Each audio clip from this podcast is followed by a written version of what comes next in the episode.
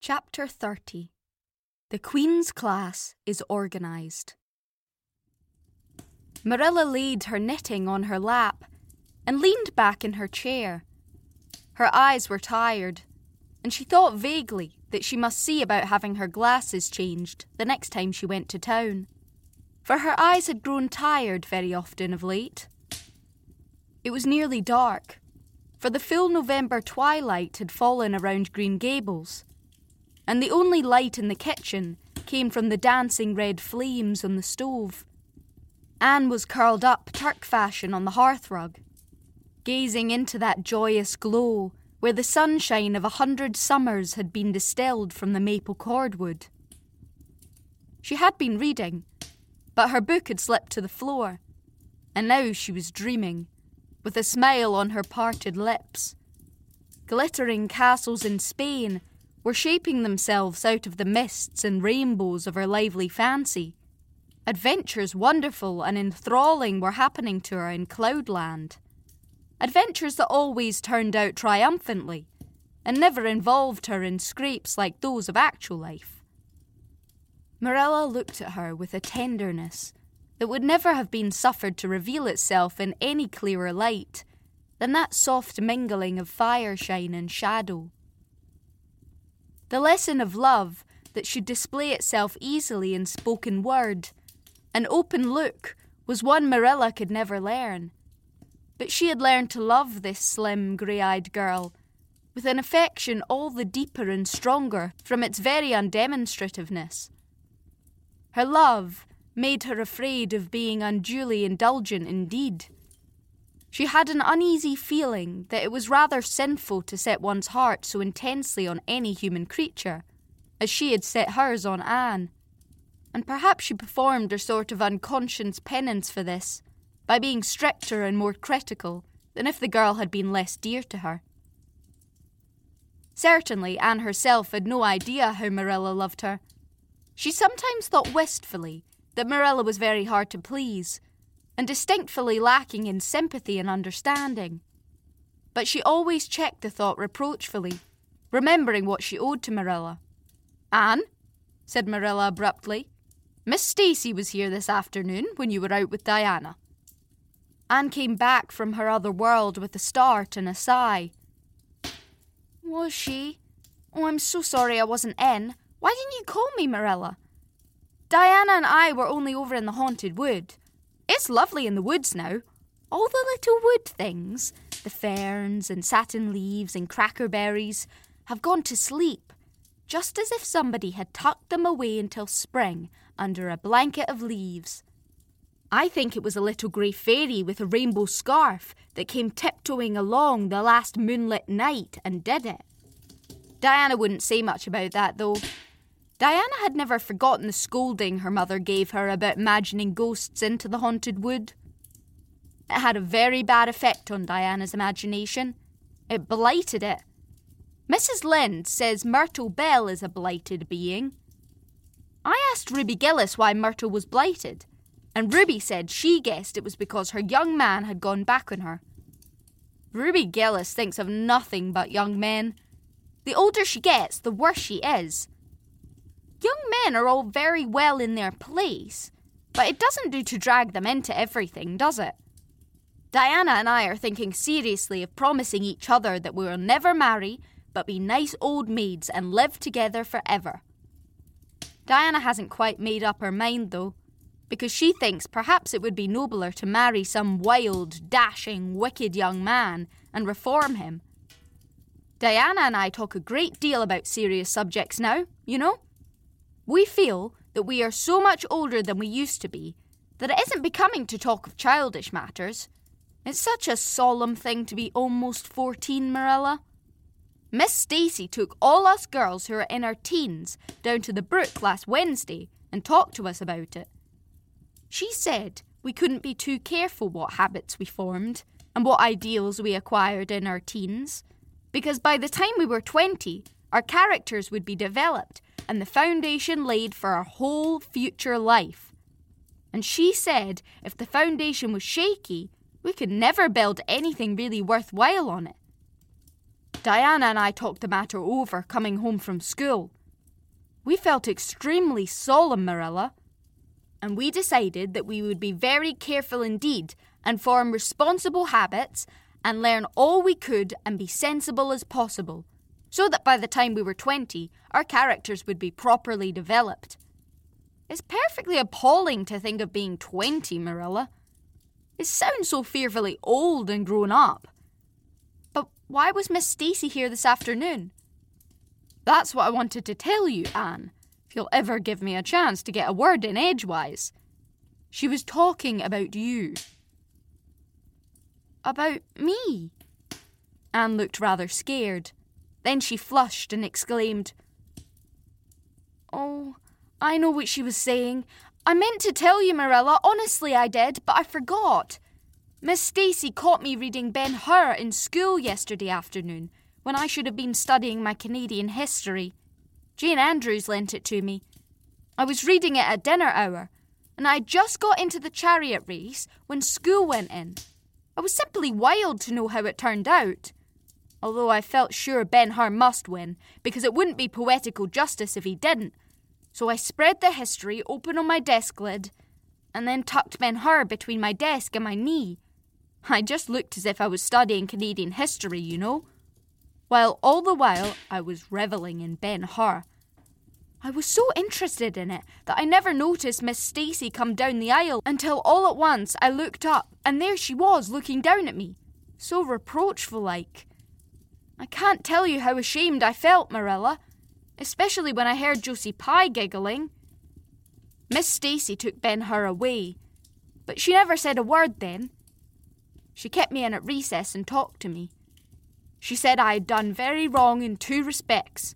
First, I was wasting the time I ought to have put on my studies, and secondly, I was deceiving my teacher and trying to make it appear I was reading history when I was in a storybook instead. I had never realised until that moment, Marilla, that what I was doing was deceitful. I was shocked. I cried bitterly and asked Miss Stacy to forgive me, and I'd never do such a thing again. And I offered to do penance by never so much as looking at Ben Hur for a whole week, not even to see how the chariot race turned out. But Miss Stacy said she wouldn't require that, and she forgave me freely. So I think it wasn't very kind of her to come up here to you about it after all. Miss Stacy never mentioned such a thing to me, Anne. And it's only your guilty conscience that's the matter with you. You have no business to be taking storybooks to school. You read too many novels, anyhow. When I was a girl, I wasn't so much as allowed to look at a novel. Oh, how can you call Ben Hur a novel when it's really such a religious book? protested Anne.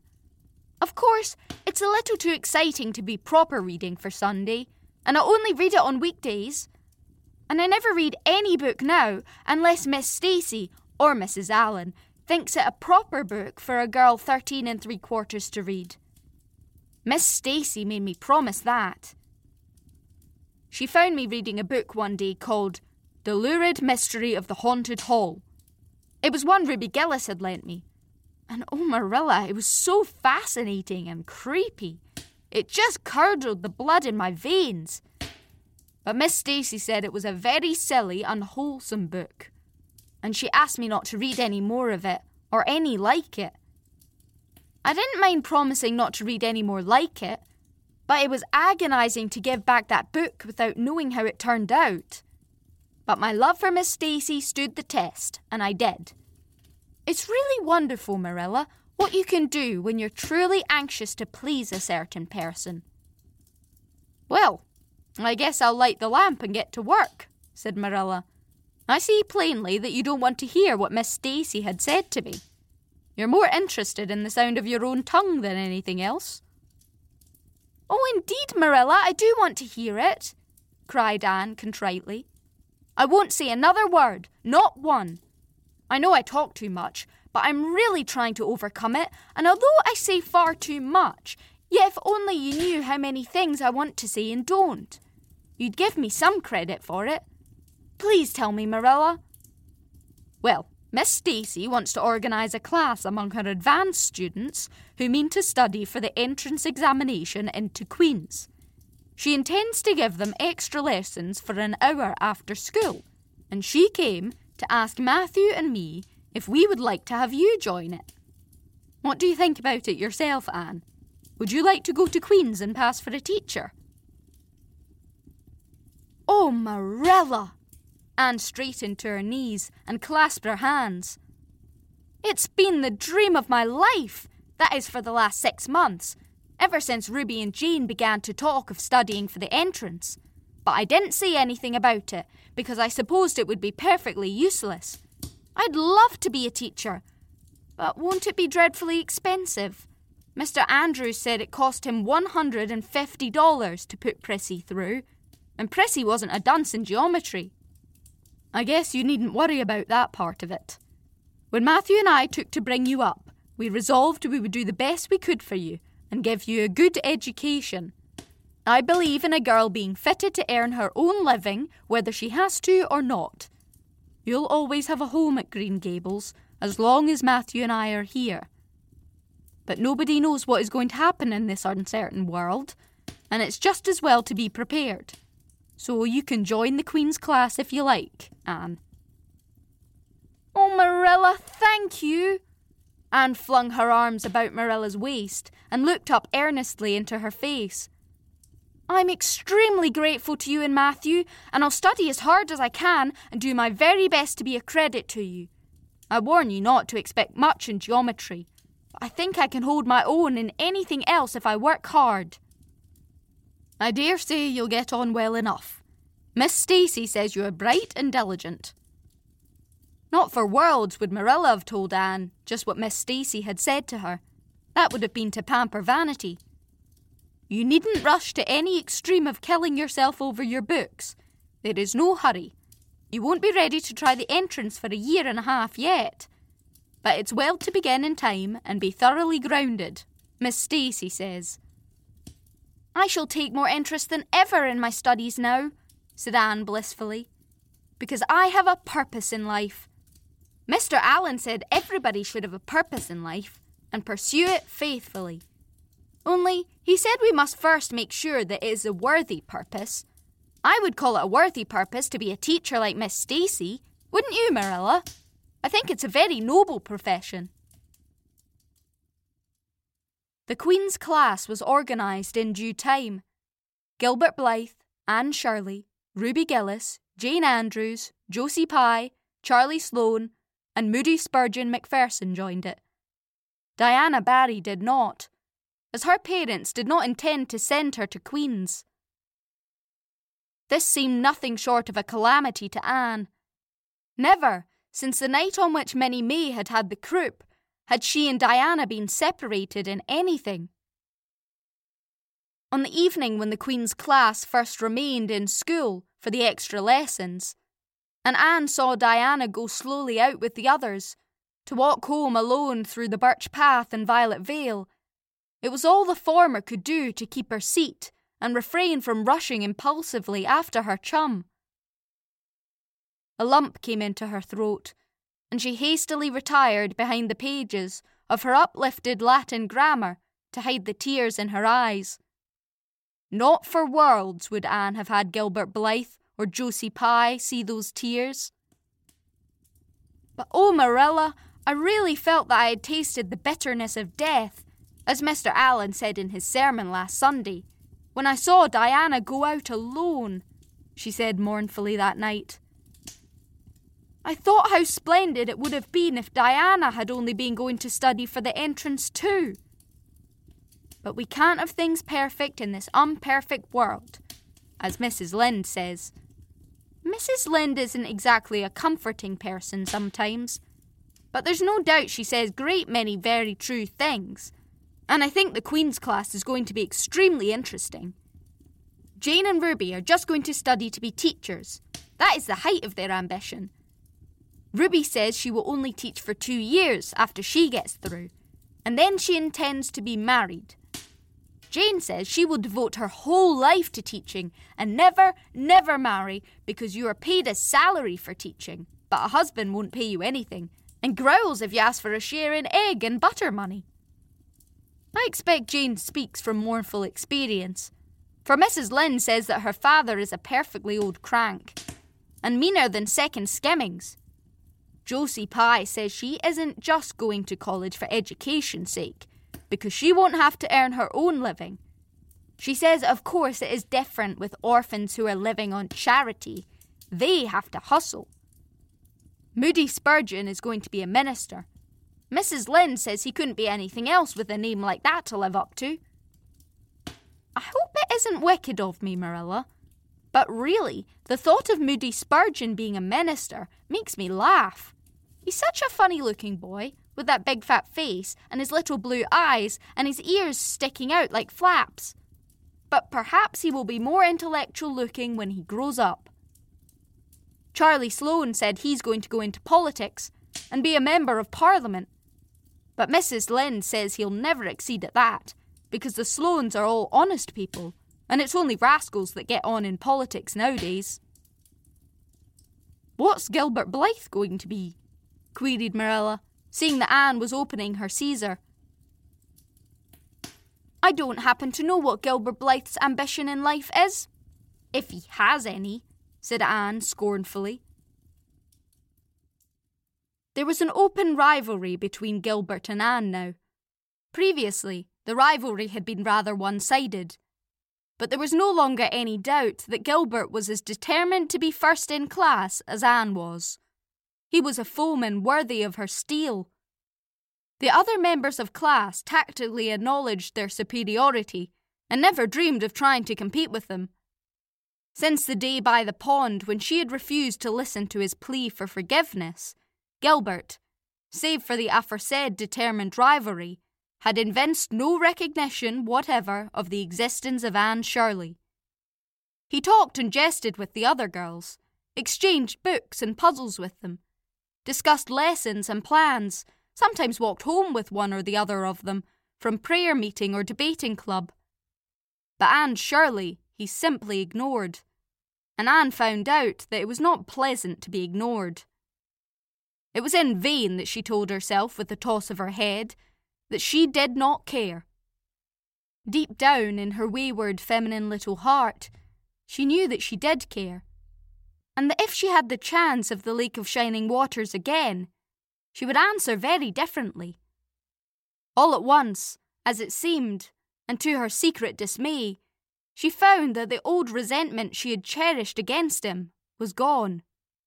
Gone just when she most needed its sustaining power it was in vain that she recalled every incident and emotion of that memorable occasion and tried to feel the old satisfying anger. That day by the pond had witnessed its last spasmodic flicker. Anne realized that she had forgiven and forgotten without knowing it. But it was too late. And at least neither Gilbert nor anybody else, nor even Diana, should ever suspect how sorry she was and how much she wished she hadn't been so proud and horrid. She determined to shroud her feelings in deepest oblivion, and it may be stated here and now that she did it, so successfully that Gilbert, who possibly was not quite so indifferent as he seemed, could not console himself with any belief that Anne felt his retaliatory scorn. The only poor comfort he had was that she snubbed Charlie Sloane unmercifully, continually, and undeservedly. Otherwise, the winter passed away in a round of pleasant duties and studies. For Anne, the days slipped by like golden beads on the necklace of the year. She was happy, eager, interested. There were lessons to be learned and honour to be won, delightful books to read, new pieces to be practised for the Sunday school choir, pleasant Saturday afternoons at the manse with Mrs. Allan. And then, almost before Anne realised it, spring had come again to Green Gables, and all the world was abloom once more. Studies palled just a wee bit then. The Queen's class, left behind in school while the others scattered to green lanes and leafy woodcuts and meadow byways, looked wistfully out of the windows and discovered that Latin verbs and French exercises had somehow lost the tang and zest they had possessed in the crisp winter months. Even Anne and Gilbert lagged and grew indifferent. Teacher and taught were alike glad when the term was ended, and the glad vacation days stretched rosily before them. But you've done good work this year, Miss Stacy told them on the last evening, and you deserve a good, jolly vacation. Have the best time you can in the out of door world, and lay in the good stock of health and vitality and ambition to carry you through next year. It will be the tug of war, you know, the last year before the entrance. Are you going to be back next year, Miss Stacy? asked Josie Pye. Josie Pye never scrupled to ask questions. In this instance, the rest of the class felt grateful to her.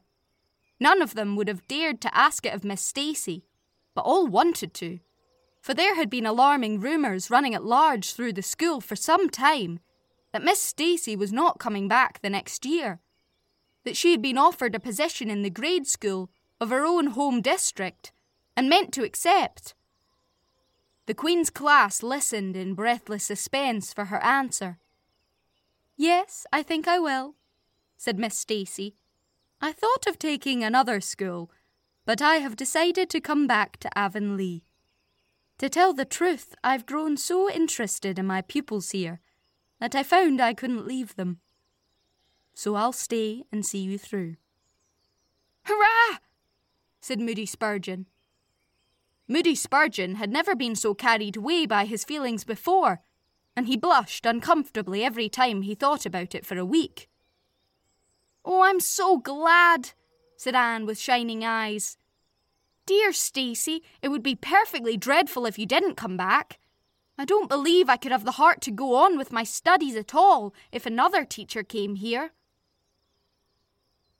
When Anne got home that night, she stacked all her textbooks away in the old trunk in the attic, locked it, and threw the key into the blanket box. I'm not even going to look at a school book in vacation, she told Marilla. I've studied as hard all term as I possibly could, and I've pored over that geometry until I know every proposition in the first book off by heart, even when the letters are changed. I just feel tired of everything sensible and I'm going to let my imagination run riot for the summer. Oh, you needn't be alarmed, Marilla. I'll only let it run riot within reasonable limits. But I want to have a real jolly good time this summer. For maybe it's the last summer I'll be a little girl. Mrs. Lynde says that if I keep stretching out next year, as I've done this, I'll have to put on longer skirts. She says I'm all running to legs and eyes.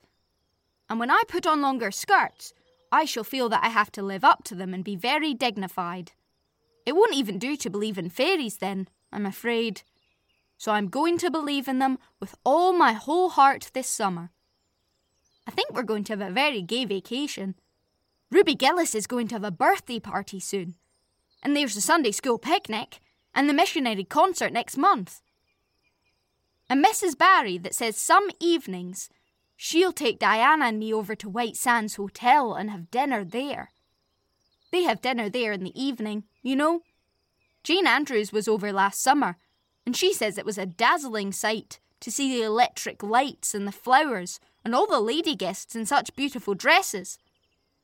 Jane says it was her first glimpse into high life, and she'll never forget it to her dying day.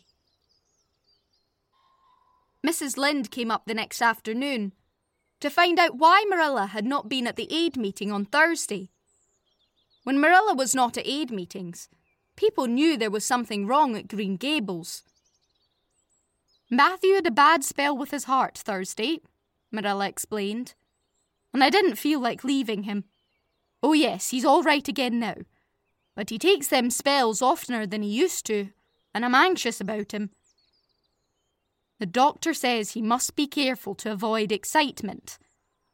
That's easy enough, for Matthew doesn't go about looking for excitement by any means, and never did. But he's not to do any heavy work either. And you might as well tell Matthew not to breathe as not to work. Come and lay off your things, Rachel. You'll stay to tea? Well, seeing as you're so pressing, perhaps I might as well stay said Mrs. Rachel. who had not the slightest intention of doing anything else. Mrs. Rachel and Marilla sat comfortably in the parlour, while Anne got the tea and made hot biscuits that were light and white enough to defy even Mrs. Rachel's criticism. I must say, Anne has turned out a real smart girl, admitted Mrs. Rachel, as Marilla accompanied her to the end of the lane at sunset. She must be a great help to you. She is, said Marilla, and she's real steady and reliable now. I used to be afraid she'd never get over her feather brained ways, but she has, and I won't be afraid to trust her in anything now. I never would have thought she had turned out so well that first day I was here three years ago, said Mrs. Rachel. Lawful heart, shall I never forget that tantrum of hers? When I went home that night, I says to Thomas, says I, Mark my words, Thomas, Marilla Cuthbert'll live to rue the step she's took. But I was mistaken, and I'm real glad of it. I ain't one of those kind of people, Marilla as can never be brought to own up that they've made a mistake. No, that was never my way. Thank goodness. I did make a mistake in judging Anne. But it weren't no wonder, for an odd or unexpected witch of a child there never was in this world. That's what. There was no ciphering her out by the rules that worked with other children. It's nothing short of wonderful how she's improved these three years, but especially in looks. She's a real pretty girl got to be. Though I can't say I'm overly partial to that pale, big eyed style myself. I like more snap and colour, like Diana Barry has or Ruby Gillis. Ruby Gillis's looks are real showy. But somehow, I don't know how it is, but when Anne and them are together, though she ain't half as handsome, she makes them look kind of common and overdone. Something like them white June lilies she calls narcissus, alongside of the big red peonies. That's what. Chapter 31 Where the Brook and River Meet. Anne had her good summer and enjoyed it wholeheartedly. She and Diana fairly lived outdoors, revelling in all the delights that Lover's Lane and the Dryad's Bubble and Willowmere and Victoria Island offered. Marilla offered no objections to Anne's gypsyings. The Spencervale doctor, who had come the night Minnie May had the croup, met Anne at the house of a patient one afternoon, early in vacation, looked her over sharply, screwed up his mouth, shook his head, and sent a message to Marilla Cuthbert by another person. It was, Keep that red headed girl of yours in the open air all summer, and don't let her read books until she gets more spring into her step. This message frightened Marilla wholesomely. She read Anne's death warrant by consumption in it, unless it was scrupulously obeyed. As a result, Anne had the golden summer of her life, as far as freedom and frolic went. She walked, rode, buried, and dreamed to her heart's content. And when September came, she was bright eyed and alert, with a step that would have satisfied the Spencervale doctor, and a heart full of ambition and zest once more. I feel just like studying with might and main, she declared, as she brought her books down from the attic. Oh, you good old friends! I'm glad to see your honest faces once more. Yes, even you, geometry. I've had a perfectly beautiful summer, Marilla, and now I'm rejoicing as a strong man to run a race. As Mr. Allan said last Sunday. Doesn't Mr. Allan preach magnificent sermons? Mrs. Lynde said he is improving every day, and the first thing we know, some city church will gobble him up, and then we'll be left and have to turn to and break in another green preacher. I don't see the use of meeting trouble halfway, do you, Marilla? I think it would be better just to enjoy Mr. Allan while we have him. If I were a man, I think I'd be a minister. They can have such an influence for good, if their theology is sound. And it must be thrilling to preach splendid sermons and stir your hearers' hearts. Why can't women be ministers, Marilla? I asked Mrs. Lynde that, and she was shocked and said it would be a scandalous thing. She said there might be female ministers in the States, and she believed there was. But thank goodness we hadn't got to that stage in Canada yet, and she hoped we never would. But I don't see why. I think women would make splendid ministers. When there is a social to be got up, or a church tea, or anything else to raise money, the women have to run to and do the work. I'm sure Mrs. Lynde can pray every bit as well as Superintendent Bell, and I've no doubt she could preach too, with a little patience.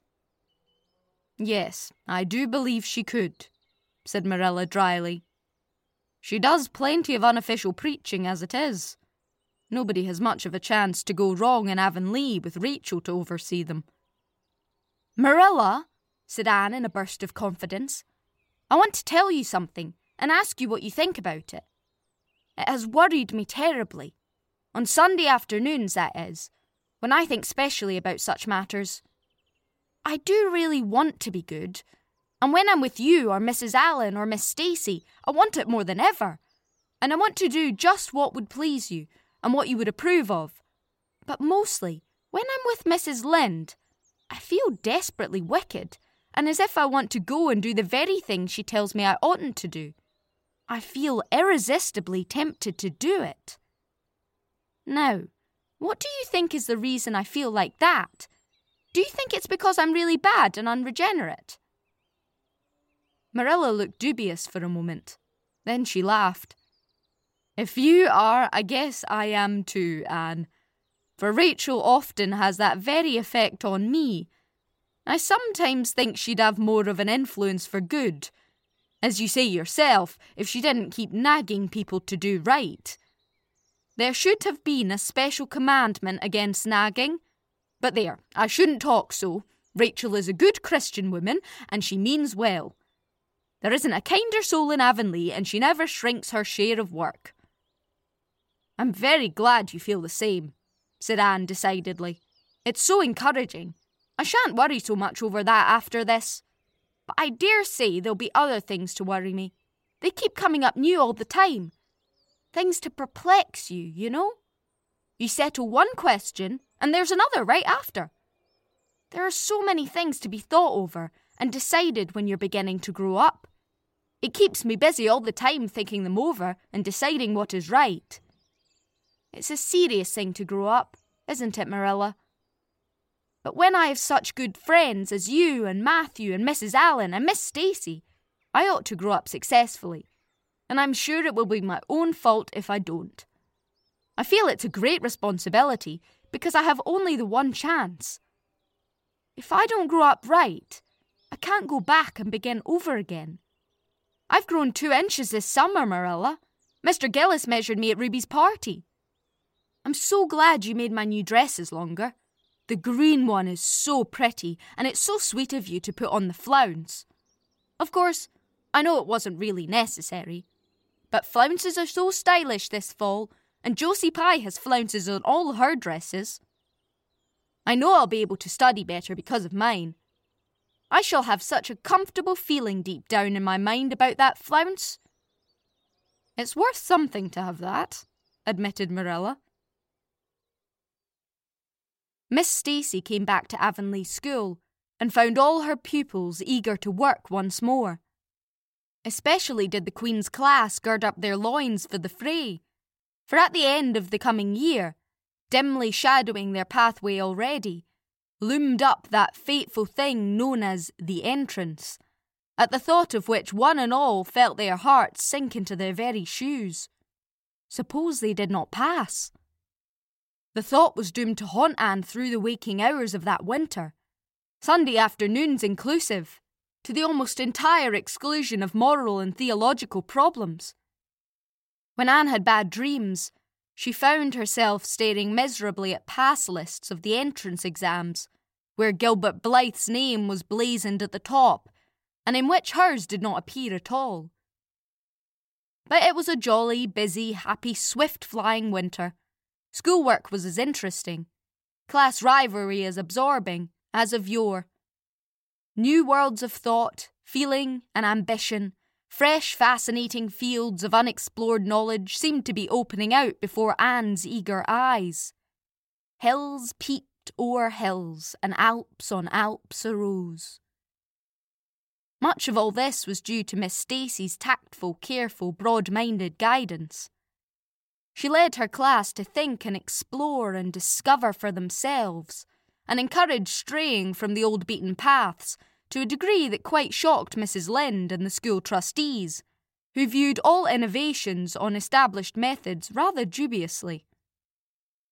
Apart from her studies, Anne expanded socially, for Marilla, mindful of the Spencervale doctor's dictum, no longer vetoed occasional outings. The debating club flourished and gave several concerts, there were one or two parties almost verging on grown up affairs. There were sleigh drives and skating frolics galore. Between times, Anne grew, shooting up so rapidly that Marilla was astonished one day, when they were standing side by side, to find the girl was taller than herself. Why, Anne, how you've grown! said Marilla, almost unbelievingly. A sigh followed on the words. Marilla felt a queer regret over Anne's inches. The child she had learned to love had vanished somehow. And here was this tall, serious eyed girl of fifteen, with the thoughtful brows and the proudly poised little head in her place. Marilla loved the girl as much as she had loved the child, but she was conscious of a queer, sorrowful sense of loss. And that night, when Anne had gone to prayer meeting with Diana, Marilla sat alone in the wintry twilight and indulged in the weakness of a cry. Matthew, coming in with a lantern, caught her at it and gazed at her in such consternation that Marilla had to laugh through tears. I was thinking about Anne, she explained. She's got to be such a big girl and she'll probably be away from us next winter. I miss her terrible. She'll be able to come home often, comforted Matthew, to whom Anne was as yet and always would be the little eager girl he had brought home from Bright River on that June evening four years before. The branch railroad will be built to Carmody by that time, it won't be the same thing as having her here all the time, sighed Marilla gloomily, determined to enjoy her luxury of grief uncomforted. But there, men can't understand these things. There were other changes in Anne, no less real than the physical change. For one thing, she became much quieter. Perhaps she thought all the more and dreamed as much as ever but she certainly talked less. Marilla noticed and commented on this also. You don't chatter half as much as you used to, Anne. Nor use half as many big words. What has come over you? Anne coloured and laughed a little as she dropped her book and looked dreamily out of the window, where big fat red buds were bursting out on the creeper in response to the lure of the spring sunshine. I don't know. I don't want to talk as much, she said, denting her chin thoughtfully with her forefinger. It's nicer to think dear, pretty thoughts and keep them in one's heart like treasures. I don't like to have them laughed at or wondered over. And somehow I don't want to use big words any more. It's almost a pity, isn't it? Now that I'm really growing big enough to say them if I did want to. It's fun to be almost grown up in some ways. But it's not the kind of fun I expected, Marilla. There's so much to learn and do and think that there isn't time for big words. Besides, Miss Stacy says the short ones are much stronger and better. She makes us write all our essays as simply as possible. It was hard at first. I was so used to crowding in all the fine big words I could think of, and I thought of any number of them. But I've got used to it now, and I see it so much better. What has become of your story club? I haven't heard you speak of it for a long time. The story club isn't in existence any longer. We hadn't time for it, and anyhow, I think we had got tired of it. It was silly to be writing about love and murder and elopements and mysteries. Miss Stacy sometimes has us write a story for training in composition, but she won't let us write anything but what happens in Avonlea in our own lives. And she criticises it very sharply and makes us criticise our own too. I never thought my compositions had so many faults until I began to look for them myself. I felt so ashamed and I wanted to give up altogether. But Miss Stacy said I could learn to write well if I only trained myself to be my own severest critic, and so I am trying to. You've only got two more months before the entrance, said Marilla. Do you think you'll be able to get through? Anne shivered. I don't know, Sometimes I think I'll be all right, and then I get horribly afraid. We've studied hard, and Miss Stacy has drilled us thoroughly, but we mayn't get through for all that. We've each got a stumbling block. Mine is geometry, of course, and Jane's is Latin, and Ruby and Charlie's is algebra, and Josie's is arithmetic. Moody Spurgeon says he feels it in his bones that he's going to fail in English history. Miss Stacy is going to give us examinations in June, just as hard as we'll have at the entrance, and markers just as strictly, so we'll have some idea. I wish it was all over, Marilla. It haunts me. Sometimes I wake up in the night and wonder what I'll do if I don't pass. Why go to school next year and try again? said Marilla unconcernedly. Oh, I don't believe I'd have the heart for it. It would be such a disgrace to fail, especially if Gil. if the others passed. And I get so nervous in an examination that I'm likely to make a mess of it. I wish I had nerves like Jane Andrews. Nothing rattles her. Anne sighed, and dragging her eyes from the witcheries of the spring world, the beckoning days of breeze and blue, and the green things upspringing in the garden, buried herself resolutely in her book. There would be other springs, but if she did not succeed in passing the entrance, Anne felt convinced that she would never recover sufficiently to enjoy them.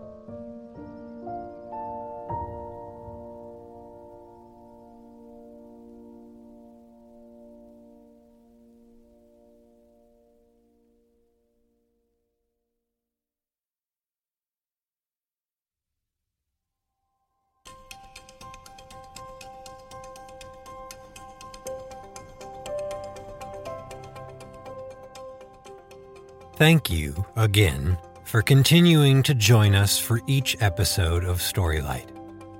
And if you're new to us, we send you the warmest welcome.